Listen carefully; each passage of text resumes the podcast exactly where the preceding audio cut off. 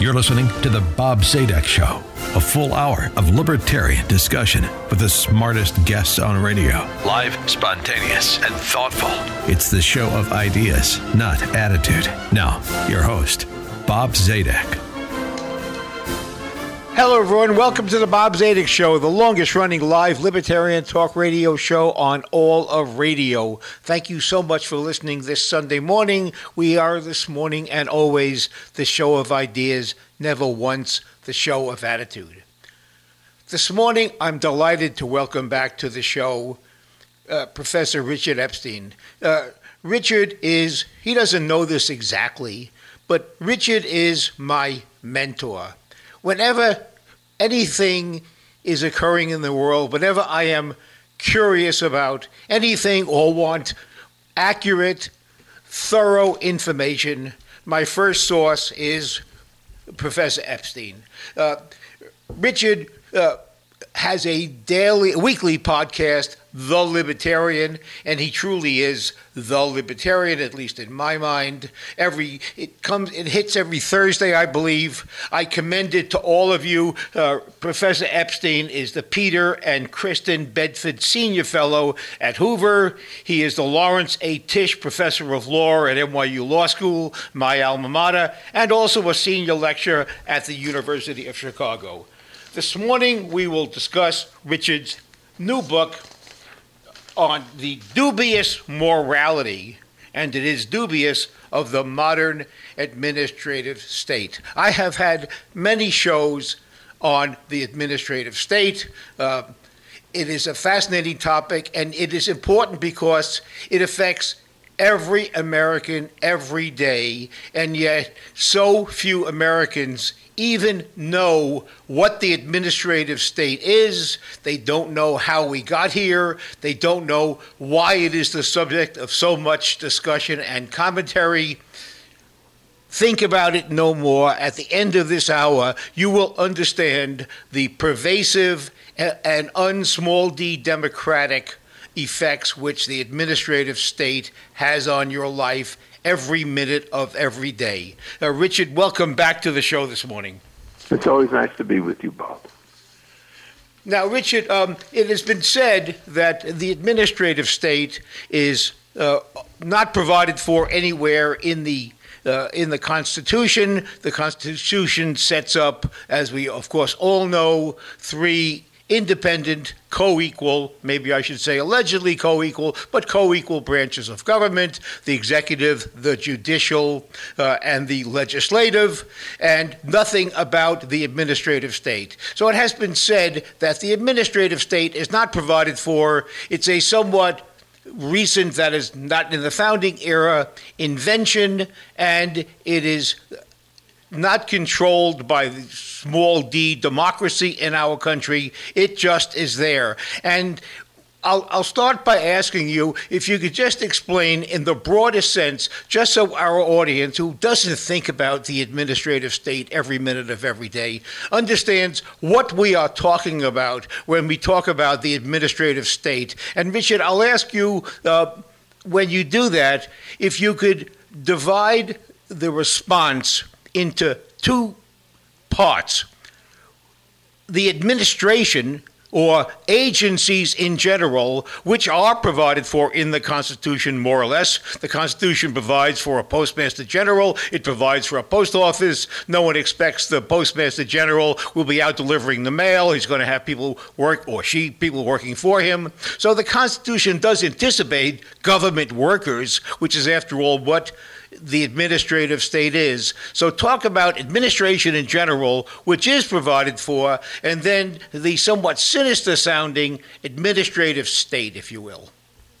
Sure. Well, the first thing to mention is when we talk about the quote modern administrative status in contrast to the earlier version of this, we sometimes call this a fourth branch of government.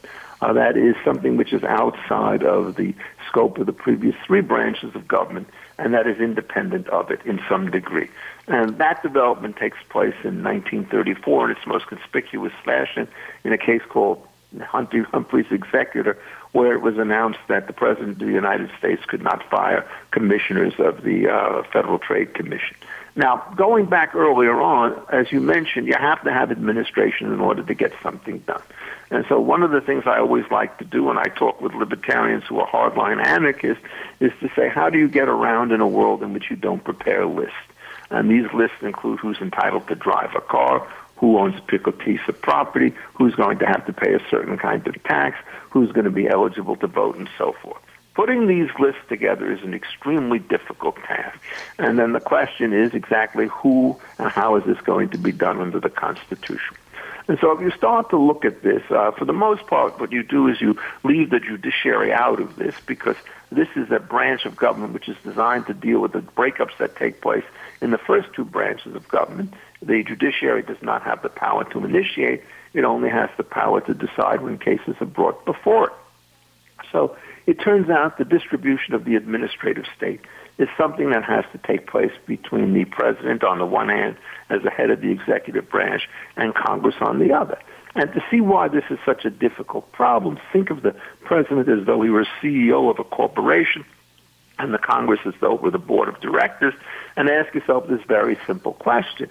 Um, just how clear is the line between the things that are board responsibilities and how things are responsibility of the CEO? And it turns out it's kind of murky.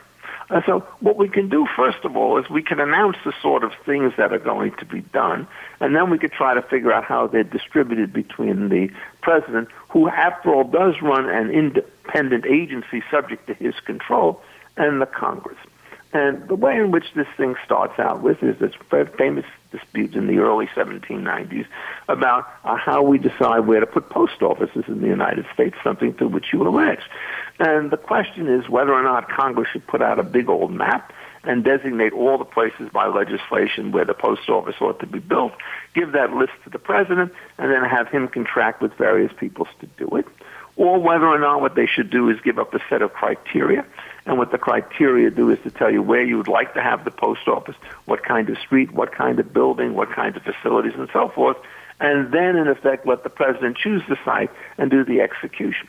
When this debate came forward in 1793, um, what they did is they had a long discussion, and eventually the skeptics who said that the president did not have the power to select the sites for the post office won out over those people who thought that he should be allowed it. The debate was one of immense sophistication, uh, with very powerful arguments on both sides. And the one takeaway that you get from it is back in 1793, when things were small enough what you could do is you could imagine a situation where Congress could actually sit down with a map. Uh, but on the other hand, if you start to go forward today, you've got a country which is a hundred times as large, a post office system which is a thousand times more complicated, and it turns out that basically the division of power necessarily in these kinds of complex situations is going to shift from a deliberative body to an executive body, uh, so that no matter what we wish to say about the growth of the administrative state, it's clearly going to be uh, more heavily weighted to the president than before. And now what you're going to have to do is have the Congress set the parameters and the president try to execute them. For a very long period of time, up to say about 1937, that was what, for the most part, people tried to do. And the way the administrative state worked is it had a number of functions. It obviously had to raise a military, and then you have to have an administrative system in there, which is going to tell you who's going to be promoted, who's going to be retained, who's going to be fired, and you have to have a system of salaries, and you have to have a system of retirement pensions. And then you also have to have a civil service, and you have to do exactly the same thing with them. The United States government in the early days was a repository of large amounts of land, and there was a huge amount of debate as to what kinds of contracts it could enter into with what kinds of individuals, namely railroads in particular, uh, to give that land away in exchange for something coming back. And we also had a tariff system, and somebody had to figure out how to calculate the tariffs on particular goods in accordance with formulas that Congress or somebody else would specify. And the administrative state in these early periods uh, did these kinds of stuff. And for the most part, if you look back on it, you'd be very hard pressed to find something that was done in this particular period uh, that would really raise hackles. Um, if you're a hardline libertarian you don't believe in taxes, well, you don't believe in the United States Constitution either, and so you could be skeptical. But anybody who's in the classical liberal tradition would say that this thing worked pretty well, and the size of the government underneath this was about, you know, one or two or three percent of the GDP, larger obviously in times of war than without. So the transformation comes during the New Deal where all of a sudden the levels of ambition that start to take place with what it is that government can do is in fact becomes far higher than it had ever been before. This is not just a random event. This is a function of the rise of progressivism uh, in the first third of the 20th century. So now how does this work? Well, there's a procedural side and there's a substantive side. On the procedural side, uh, the leading thinker was actually Woodrow Wilson, who had written a book on government power in 1885 when he was all of 29 years old, uh, which became essentially the Bible. It's a book on congressional power. And Wilson was very much opposed to the separation of powers, which he just thought got in the way of everything else. And he wanted to have something like a German system with unitary government power that can be disposed of all of these things. And so once you start to see separation of powers as an obstacle, you see an independent administrative state as a way to fuse together the executive power and the legislative power, even indeed the judicial power, and so you could sort of get things done. Uh, Wilson thought you'd get them done well. In many cases, you get them done very badly because the concentration of power uh, has highs, but it also has desperate lows, whereas separation of powers will keep you on more of an even keel.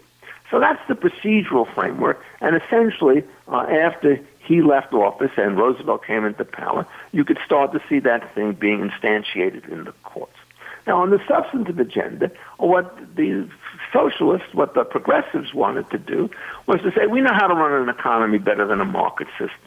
So they were deeply suspicious of competitive markets, and they did not think that the scope of government control should be limited to a sensible application of the antitrust laws, which was designed to control monopoly, which was fully accepted and pretty well executed, I might say, uh, by the classical liberals, the old guard in the court, after the period from about 1890 to about 1935. 1890 is a very key date because that's the date of the Sherman Act, and that's also the date that the first rate regulation of natural monopolies, the so-called Minnesota rate cases, comes to the Supreme Court. So we know we're no longer talking about small, isolated little businessmen as we did before the Civil War. We're now talking about giant companies. We're now talking about the trust. That's why we have an antitrust law against these particular organizations. And so what our folks wanted to do on the progressive side is they wanted to do a great deal more than that. They wanted to essentially determine how these firms should operate. And there's a very nice case and a very nice contrast, and I'll stop at least for the first question on this point, which takes place in the early 1940s. Um, 1944 is the year in which Friedrich Hayek published his book, The Road to Serfdom. And Hayek um, had many things wrong in that book, but one of the things that he sort of really caught on the line was essentially that when you try to get an overambitious government, it turns out that it lacks the knowledge and the ability to coordinate activities amongst diverse individuals, and that these things are better done through a price mechanism and voluntary arrangement. So what our friend Hayek says is when you put together a system of roads and highways, treat that as a government function. What you do is you set the rules of the road, but you don't determine the composition of the traffic. That's something which you at private firms do, whether they're driving cars, trucks, buses, commercial, freight, you name it, they can do it in that way. Uh, when it came to the FCC, the Federal Communications Commission, this was very much a Hoover confection in the 1920s. And Hoover was a Republican, but he was also a progressive at that point. And the mandate of the statute was that we are to determine how to allocate frequencies in terms of the public interest, convenience, and necessity, whatever that phrase happens to mean. Uh, so this thing percolates along, and in 1943, just before Hayek wrote, there's a case called NBC uh, against the United States, which comes before the Supreme Court. And the actual issue in the case was whether or not you break up NBC blue and its red network into ABC and NBC. But Felix Frankfurter, who was a very pronounced progressive, takes the opportunity to comment on the way in which markets do and do not work. So he looks at this statute And somebody says, you can't delegate this authority to these various administrative bodies uh, because they'll just do anything they want. what you really have to do is you have to limit it to what Hayek thought were the rules of the road.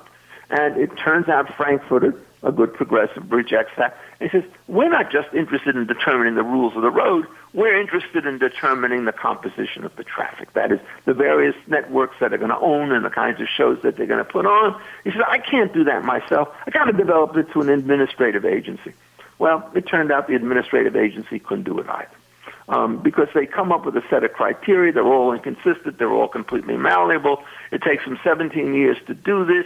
And it turns out they run a completely crazy system called comparative hearings to allocate frequencies. And the moment the winner gets the frequency, what does it do? It auctions it off to somebody else. So you have a situation of a private auction, immense administrative expenses, and no revenues to the government for the spectrum, but to the lucky winner of this process. And, and that's essentially what the gap is. The modern administrative state suffers no lack of ambition. It's not designed to be more efficient in the way in which you enforce contract laws, property rights, rules of the road, um, protection from nuisance law. It's designed substantially to transform everything that we did as a common law nation into something else. And that something else is necessarily interventionist. So when you talk about the modern administrative state, what you're talking about is a set of transformations where instead of using the complex legal system to run a government or to enforce the common law rights of property, contract, and tort, you're using the administrative state in many cases to transform the world into a better place uh, by a bunch of people who in the end actually do not know what that better place is or how to get there. So that's the story in the grand situation, and that's the story that I tried to tell in my book about the dubious morality, i.e., the questionable judgments behind the modern administrative state. Now, those of us who rail against the administrative state, uh, the target of that anger, disappointment, and the like, frustration perhaps, are agencies like EPA and the Army Corps of Engineers, all of these agencies that, because of statutes that gave them power, or gave them broad jurisdiction, they start to intrude in everyday life. And I should also mention the Department of Labor. Uh, and Richard, you talk about that long and eloquently in the book. Uh, labor uh, legislation, which affects it in 1938, which of course intruded into a purely personal contractual relationship between employer and employee. And I might ask you to comment upon that in a second, because you do a wonderful job discussing the concept of an hour. More about that in a moment. But the the source of the attention um, or the focus of the anger is on the agencies themselves. But that may be misguided, I think, because the agencies are simply doing what they're supposed to do under an act of Congress. So is the source should the source of the anger not be at the agencies who are just if you will doing their job but rather in the enabling legislation that ceded to them uh, enormous power from Congress. And uh, in doing so, Richard, you might mention for our friends out there, our listeners, the very important principle of non delegation, which, uh, of course, is around during this entire conversation. Well, look, I think the answer to your question is that the mischief of the legislature or the mischief of the agency, the answer is both. Um, in some cases, you have very bad statutes that, that are made even worse by administrative agencies. In some cases, you have modest and sensible statutes that are made worse by administrative agencies. Sometimes you have administrative agencies that behave fairly well and don't attract very much attention. Uh, but I would say, on average, that you see the ambition being taken place at both levels. Uh, what happens is the legislation that you start to put out there is something which is designed to sort of revolutionize the way in which you attack various problems, say environmental issues, and then what you do is you see an agency rule coming forward with something like a clean air plan or a clean water plan, which takes the mandate and pushes it much farther. So let me just give you sort of one simple way in which you might want to think about this in connection with the EPA. Generally speaking, the EPA is designed to control what we would call nuisances and pollution of one form or another. And these are very well and familiar concepts that exist out there in the world that everybody understands. So I think it doesn't take a real genius to believe that if you have a bunch of dirty cars on the road spewing a bunch of poisonous gases into the atmosphere, the very people who put the gases into the air are the people who believe it. And so when I moved out as a young law professor to Los Angeles in 1968, every time you went to uh, away from Santa Monica into San Marino, it turns out your eyes would glaze over in real pain because of the pollution and the gas inside it. And it turns out you can't have a system of private rights and remedies uh, to control this situation. You're not going to have class actions of 3 million car drivers being sued by 3 million residents when they're the same people. So what you have to do is to put in some system of control at the top, which limits the amount of emissions. But at that particular point, the question comes is what's the technique that we're going to try to use to control these sorts of things? And there's a big choice. Do we want to do this by inputs or do we want to do it by outputs? And almost invariably, the correct way to do this is to say, this is your target, you figure out how to do it. Uh, but what the administrative agencies do is they say what we're entitled to do is to tell you what kind of equipment you have to put on and literally design the thing for you. And if it turns out they design the inputs then they don't design the outputs, and it, like many other government-built things, a horse ends up looking like a camel. That is, these things don't work very well. And when you started moving forward under the um, Obama administration, you could see what happened. So you have something which says that you need to put on the best source of emissions reduction into a particular item or a tool. And, you know, what you'd want to do is to figure out how you design that tool. I think it's a mistaken approach. Uh, the correct approach is to tell you how much you can and to charge you, to enjoin you if you do too much. But what they did is they decided that the best system of emissions control didn't look just at the facility. What it allowed you as the agency do was to give quotas for the amount of pollution that could come out of every state in the union. And that's a clear extension of a bad idea. So the bad idea in the Environmental Protection Statute is to try to regulate the inputs and the bad idea by the administrative agency was to assume that this covers not only machinery and equipment where it's manageable, but gives you, by silent delegation, uh, the entire ability to regulate the entire economy. And so you've got problems on both sides of this kind of relationship. And what you need to do is have a very consistent approach. And what that consistent approach says is, in the tort law, if you try to design equipment uh, for a polluter, you're always going to get it wrong. You tell him, this is the amount of pollution that you can admit. It's got to be greater than zero or nothing ever works. You figure out how to do it. And if you go too far above it, we're going to shut you down. And if you go so a little bit further over it, we're going to tax you for the amount of pollution that you create. And so the whole design scheme of the EPA was badly conceived of in the first place, and it was badly executed. This is not to say that you don't need it. In fact, if you look at the technological advances today and compare the amount of pollution emissions that we have, vast transformation over 50 years since 1970 when this happened. All of it's for the better. Uh, but the point is it's not nearly as good as it could have been or should have been because they follow the wrong model. And so what happens is you can't do this stuff on the cheap. You can't sort of say, when I teach administrative law, I just ask about the level of delegation. You have to understand the substantive schemes. And so what's distinctive about my book compared to most people who write about administrative law is I come to administrative law as a kind of a second order discipline. That is, I've spent my life studying how these substantive systems ought to work, the environmental system, the labor market system, uh, the securities market system, and so forth. And when you understand how they work, you can figure out how the administrative state could dovetail into it. If you don't understand how they work, what you'll do is you'll make kind of statements which says, well, uh, you really do have a principle of non-delegation. You're not allowed to give to an agency something which the principle doesn't have. But on the other hand, it's completely unenforceable. It doesn't make any particular sense. And so what you do is you have a principle that everybody respects and nobody enforces. Now the Supreme Court, in a case called Gundy, decided just a year or so ago has decided they may take a fresh look at this stuff, and they really should. But to try to figure out how you deal with all non-delegation and delegation questions in one breath is not impossible. The statutory schemes go off in so many different ways. You have to be much more careful in the way in which you tailor the inquiry to ask the simple question. If this is something done by Congress, it should have done it. If it's something that can't be done by Congress, it better give pretty good rules on how it ought to be done. And the court should make sure that you don't transform the substantive ends of the statute by the kinds of tools that you put into place in order to operate.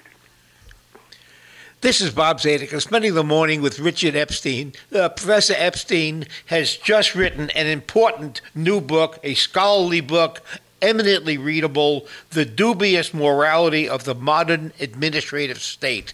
Should the what is the role of the administrative state in our lives? Is it necessary? How should it be changed? When we come back after a 30 second break, I'd like to ask Richard uh, to explain to us the, the important or an important core constitutional doctrine called or identified as non delegation it asks the question given that Congress has very distinct powers and duties of legislation, to what extent may Congress outsource that responsibility, delegate it, the responsibility of legislation to another branch of government? Eh, how violative is that of core constitutional principles? When we come back after 30 really short seconds.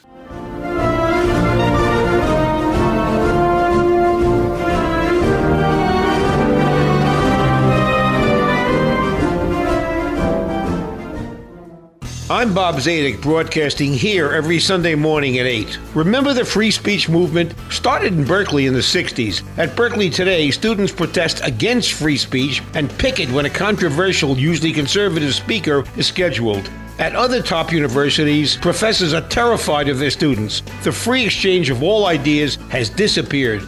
My new book, The Bubble, explores how higher education became America's most overrated product. Students spend four critical years of their lives in an expensive bubble of indoctrination, and they're creating a second bubble in the process. Luckily, a small, dedicated minority is fighting back against repressive campus speech codes and disinvitation campaigns. Learn how universities have created a bubble within a bubble, a trillion dollar financial bubble in student loan debt propped up by a bubble that protects from offensive speech. Now, some are even suggesting student loan forgiveness. It's time to burst the bubble. Book now available at bobzadek.com. Welcome back to the Bob Zadek Show, longest running live libertarian talk radio show in all of radio. The show this Sunday and always of ideas, never once the show of attitude. This morning we are spending an hour with uh, Professor Richard Epstein. Richard has written The Dubious Morality of the Modern Administrative State, a new, thoughtful, very thoughtful approach to the history and the future of the modern administrative state and why every one of us should care so deeply about this important issue. Now, Richard, uh, before we went to break, uh, I invited you to help our audience understand this core uh, important constitutional issue of non delegation or delegation, if you prefer the positive, the delegation uh, of authority by the Constitution to the legislature to enact legislation, and then the subdelegation, my word, of that power by the legislature to the executive branch. To what extent does that happen? To what extent is it a problem? And what does the Constitution say about it?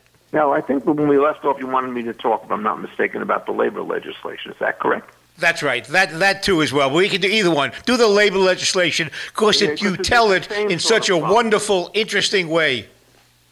Um, look, labor regulation in the United States has this huge transformation.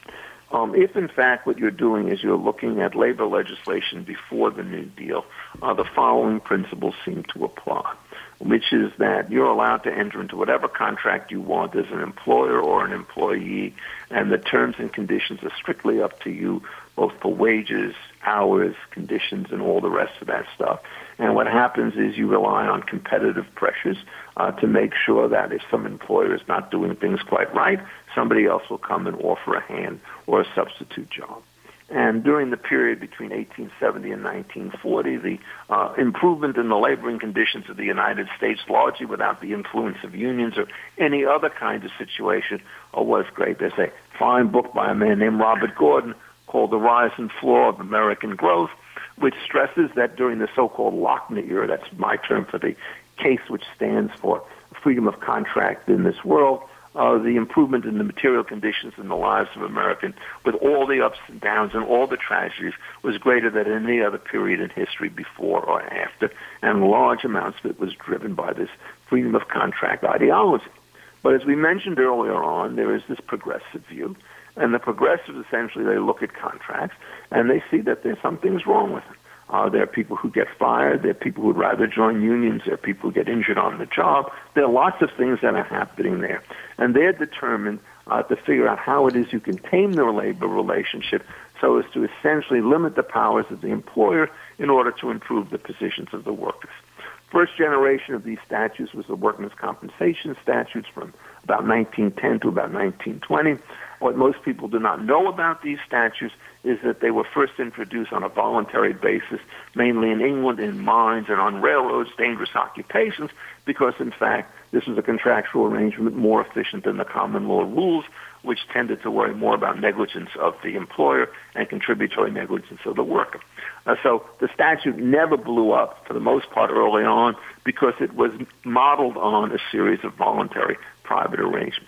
When you start getting to the New Deal, however, now you're trying to go to two things, which is unions and hours and overtime legislation. So minimum wage, overtime legislation are the two things. On the union side, what happens is in the progressive period, that is before the uh, New Deal, the United States uh, Supreme Court on several occasions struck down any statute which required mandatory collective bargaining uh, of an employer with a particular union. It did it in the federal case in a case called Adair in 1908, and it did it with respect to um, state unionization states in a case called Coppage against Kansas. And the latter opinion by Judge Pitney is one of the great opinions explaining how it is that freedom of contract turns out to dominate any of these particular kinds of positions. Now, I mentioned earlier names like Felix Frankfurter and how optimistic they were about the ability of the United States government to regulate the frequencies under the Federal Communications Act. Well, it was the same Felix Frankfurter who in 1930 wrote a book with a man named Nathaniel Greene called The Labor Injunction, saying essentially what you have to do is to put in organized labor into this situation so that you should never allow a particular employer to get an injunction against a union that is prepared to organize its work. And way back in 1983, on the 50th anniversary of the New Deal, I made myself something of a pariah at the Yale Law School when I defended the earlier regime and attacked the Frankfurtian approach. And the basic argument is government regulation of labor markets, in my view, will not work as well as a free competitive system. What's good for, for goods is good for essentially for services. New Deal comes along, two halves. National Labor Relations Act uh, essentially does organize and requires mandatory collective bargaining. And so it introduces a lot of rigidities into the system. The unions in the beginning start to gain a lot of power out of this particular system.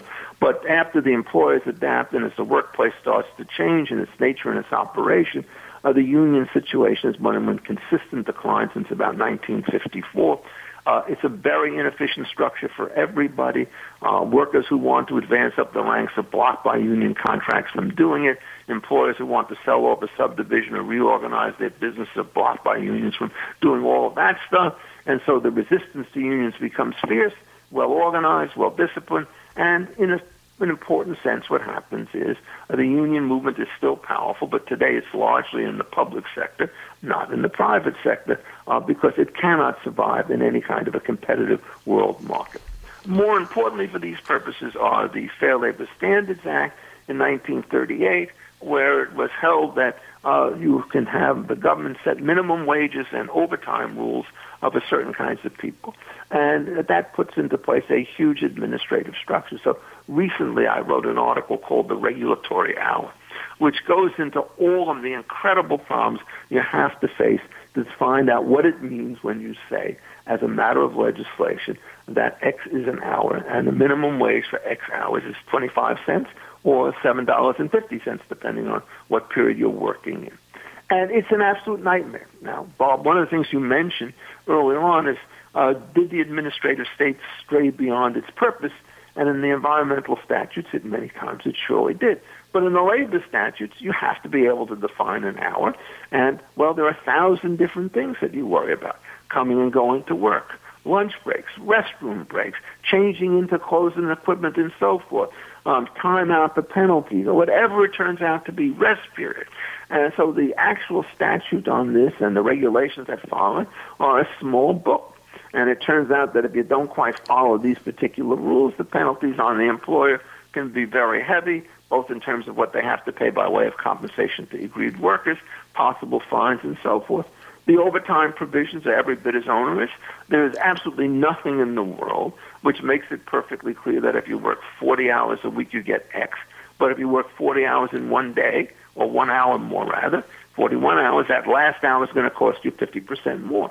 In some industries, it makes sense to pay overtime, and you will see that in the contracts themselves. In others, it does not, and you won't see it in the contract. So what happens is if you now look at the distribution of hours, uh, you get up to 40 hours and you have huge amounts of workers. 41, virtually nobody working there because employers don't want to pay that extra fee. Distortion in the labor market, uh, to put it mildly. And early on, when this thing comes before the United States Supreme Court, they're trying to figure out how to make sense of these rules in this just a wonderful situation about a bunch of people who are basically paid to stay in a ready room, um, playing checkers or going to sleep, getting paid very little money. And if they're called out on an emergency job as a fire department, they're going to get paid a lot more. And the Supreme Court had to decide whether when these guys were basically resting in this rec room, were they on the job entitled to overtime pay or were they not? And in a case called Skidmore, they made the following decision. If they're up playing games, they're working. If they're sleeping, they're not working, which is a distinction that commends itself to nobody. And why is this so important? Because it turns out that's an industry in which the overtime is more hard work model doesn't work. And it shows you something about all of these statutes is they are sort of geared for the mainline jobs where they have some degree of plausibility. But there's 20%, 30%, now probably even more of the labor market that doesn't work according to these conventional principles. And for these particular situations, the Fair Labor Standards Act is a straitjacket, which makes everybody worse off than would otherwise be the case. So again, it's another situation where you think you're so smart that you can tell every business what counts as an hour and how they're to organize it. But it turns out you just don't know enough to do it from the center. And that was the great insight that Hayek had in The Road to Serfdom and in his piece that he wrote in 1945 about the use of knowledge, in which he says decentralized decisions on these things will outperform centralized decisions because you have much greater information and you have people making the decisions who will suffer adversely if they get it wrong. Government officials are remote, they're indifferent, they're not going to be adversely affected by their own mistakes, so their performance levels should be expected to be much lower. And just a, a, an additional comment, Richard, if I may, for the audience, sure. is that uh, the animus that progressives have toward the marketplace, they use phrases like cutthroat, unfair, uh, greedy, things of that nature. Everybody's, of course, greedy. That is, they want the best for themselves. And so long as they do so without fraud and coercion, what's the problem? But the point I want to make is the, the core value or one of the core values of the free market is the free market automatically generates information that is simply not available. It's not that we're not smart enough, it is not available any other way. You cannot acquire it. Therefore, the free market provides information about supply and demand and allocation of capital that cannot be done any other way. And to the extent that uh, progressives seek to modify or affect the free market with price controls, whether it's hourly wages or any other form of price control, all they are doing is adding a distorting influence to this otherwise pure flow of information. And that's one of the evils of setting prices for anything. It simply distorts the quality of the information and results in a misallocation of resources and capital. Sorry, Richard, I just and, wanted to toss that amen, out. brother, as we say. And in addition to that, it imposes an administrative structure that after a while becomes an end unto itself. And what it does is it therefore creates a huge amount of cost to do this and costs essentially are taxes which prevent gainful transactions from taking place. And we've been talking only about the administrative state at the federal government, but it's every bit as important to recognize that similar things happen all the time at the state level. Uh, in New York, they passed the Rent Stabilization Act uh, in 2019, uh, which is uh, now in the process of completely upending the market because the progressives having control of both houses of the New York State Legislature and a governor who will sign anything that's put in front of him gave a set of terms that have been so onerous that it turns out that employers, not employers, that landlords are, are going to basically have to bail out. They're going to be reluctant to rent out places that are empty. Uh, people are going to be very reluctant to build anything new if they think it's going to be caught by this statute. Uh, existing units will start to stagnate. Uh, but what will happen is it's always good, so we are told, because if rents are lower, it means that the world is better off. Uh, this is a world which has only tenants and not landlords. The reason why contracts always outperform legislators is legislatures have constituents that are one side of a market, and the losses to the other side of the market are a blank check to them. Markets don't have that characteristic. The only deals that go forward are those that are mutually beneficial, and so that landlords and tenants are not trying to fight over an ever smaller pie. They're trying to cooperate in a way that will allow you to make for a larger pie. And of course, uh, apropos, Richard, we could get sidetracked and talk about the coronavirus for the next couple of days on the air. But one oh, little, uh, one, I know, I know, I feel the same way, Richard. But one little comment just because it was um, we are sitting here trying to buy toilet paper at our home and it's all the shelves have been cleared up and richard uh, because you were commenting on price controls uh, the sister if you will my phrase of price controls is anti-gouging legislation uh, which is the, the if you will the reciprocal of price control, or maybe it is price controls. But in any event, one can only speculate whether the shortage on the supermarket shelves would be as great if supermarkets were allowed to charge more because of scarcity, thereby discouraging people to load up at, at the expense of others and just let the market allocate those resources, if you can call toilet paper a resource, those resources to the people who want it the most, as opposed to those people who can wake up earliest in the morning to get to the supermarket line. But Richard, that's yeah, well, for another show. No, actually, there is something about this that I'm going to relate. There's a case called Seminole Rock that I talk about in my book, and it's not quite as dramatic as the shortages that we have today. But remember, in the beginning of World War II, what we did was we had a complete transformation of the way in which the economy worked because you had to move from a peacetime footing to a wartime footing. And as huge amounts of resources were going to be devoted into the wartime sector, it was obviously going to put pressures on the peacetime sectors. Uh, there's a huge demand, which is constant, and there's a small supply of goods. What you're going to expect to see is that the prices are going to go up. And so the United States decided to put in wage and price controls, well, price controls rather, under the Office of Price Administration.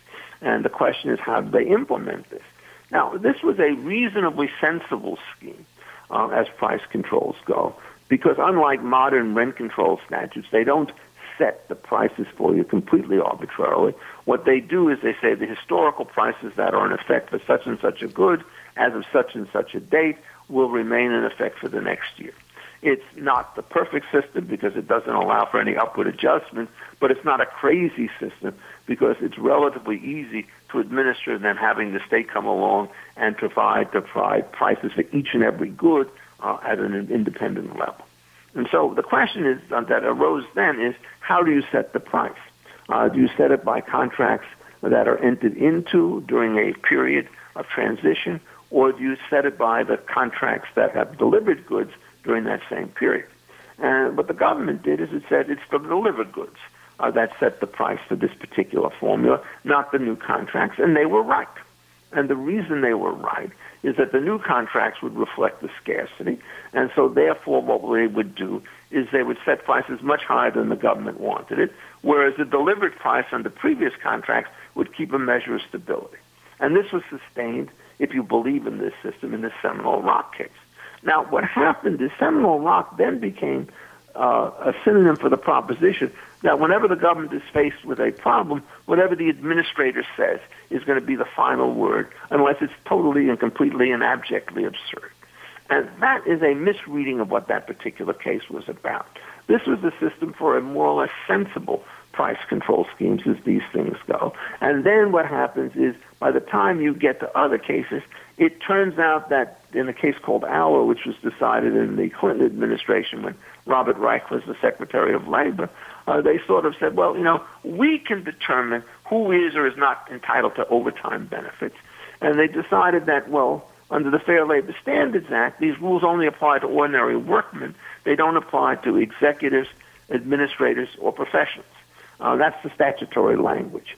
And Reich and his team decided that uh, when this applied to government, uh, that at the top of this situation, if you had sergeants or if you had even lieutenants in the police office, that these guys should be treated like patrolmen, even though they clearly have an executive and administrative supervisory function. And Justice Scalia, in an opinion which he later repudiated, sort of said, well, if there's anything remotely sensible about doing all this, we will let it ride. And you could penalize these guys for bad service, and you could penalize ordinary workers for bad service. Since they both have the same quality on one issue, we can decide that a lieutenant who supervises 50 person is just like a patrolman who's one of the people who supervise. And so that's where the administrative state started to go really crazy when they start giving a huge amount of deference to these administrators to do whatever they want without reference to the statute. And you will basically turn circles to uphold, uphold that particular statute, even though everything you know about the industry, everything you know about the statutory language, everything you know about the legislative history cuts in the opposite direction. And so the recent battle over delegation that you mentioned at the beginning um, seems to be taking hold now, and it's pretty clear uh, that a case like Auer's is probably not good law anymore because when they had to do this in connection with VA benefits, um, it was very clear that they're cutting back very rapidly against this kind of a situation happening. So it turns out that if you look at these statutes, there can be intelligent delegations and bad delegations of power. And so let's go back and understand what's at stake here for one point. I'm not in favor of price controls. But the fact that you're not in favor of price controls doesn't mean that if you do have a system of price controls, they're all equally bad, so you don't have to differentiate between one and the other. There are good ways to execute a bad statute, and there are bad ways to execute a bad statute. And what the point of administrative law is there is to make sure that bad modes of explication, which go fanciful things, are not allowed to take the statute far beyond what it goes. So if you recall what you said earlier on, is it the statute that's wrong or is it its interpretation that's wrong? Well, with the Fair Labor Standards Act, it's a bad statute, but the administrative interpretation as to who's entitled to overtime, in fact, was bad execution of a statute. So again, you have a case of joint and dual responsibility. Now, uh, we're regretfully, I hate this part of the show when I start to actually face reality and realize we're running out of time. And in this case, it's very personally painful, Richie, because I want to talk to you for the rest of the day. But spend a few minutes, if you will, on the following. This was a, a, thought that I had in preparing for the show and trying to understand my own unhappiness with the administrative state. And I asked myself this mind game. Would I care so much if Congress had an enormous staff, if if committee chairs and subcommittee chairs had an enormous staff and they enacted legislation and then their staff watched over and virtually administered which they kind of do anyway with oversight they administered administered the executive branch and kept the executive branch under control. And the point I'm making is the same humans performing the same functions, but if they are employed by Congress, therefore not triggering non delegation, does that somehow make it more consistent with our Republican form of government where it keeps legislation under the control of the legislative branch. Uh, and we, we don't have a lot of time, Richard, but just your thoughts, if you will. Well, this is a very hard question. And I think the answer to it is if you start looking to the pre modern period, uh, when Congress passed statutes like this that abridge freedom of contract, they were generally struck down because the issue was not the allocation of power between the Congress and the delegated authority of an agency. It was whether or not any political agency could tell a private individual where to go. So the earlier version of the Constitution, when they talked about a Republican form of government, what they meant is quite literally res publicae, those affairs of the public, and the government did not have any power whatsoever to regulate quote unquote purely private transactions of which the typical labor contract would turn out to be one. I still believe that that's correct. And so, therefore, if you're going to ask me whether or not it would cure all the problems, I think the answer to that question is no. A Congress could get together and have this huge power and do awfully stupid things. But on the other hand, there is, I think, a real difference between the two cases if we accept that some degree of regulation of labor contracts is going to be allowed. If Congress has to do it, these guys have got to be elected and reelected and reelected. They start to do these kinds of things. And there's going to be a bit more of a political sanction against them than there is if you could delegate this to an unaccountable administrator. And so, therefore, they're going to be a little bit more attentive to what the public says. The second thing about it is, and one of the reasons we all care about the non delegation power is this assume that you have a distribution of services in Congress, and the middle of that distribution we'll call the 50 yard line. And then what happens is it turns out that one side in Congress, the liberals typically, in these cases, they have more than 50% of the vote, so they develop it to an administrative agency. Now, this administrative agency is going to be picked largely by them, and so what was the median vote in conduct in Congress at the 50-yard line is going to be translated into a situation where the median vote in the administrative agency is going to be on the 30-yard line because they will tend to pick people who agree with them. And so that the composition of the administrative bodies is oftentimes going to be very different than the composition of the Congress.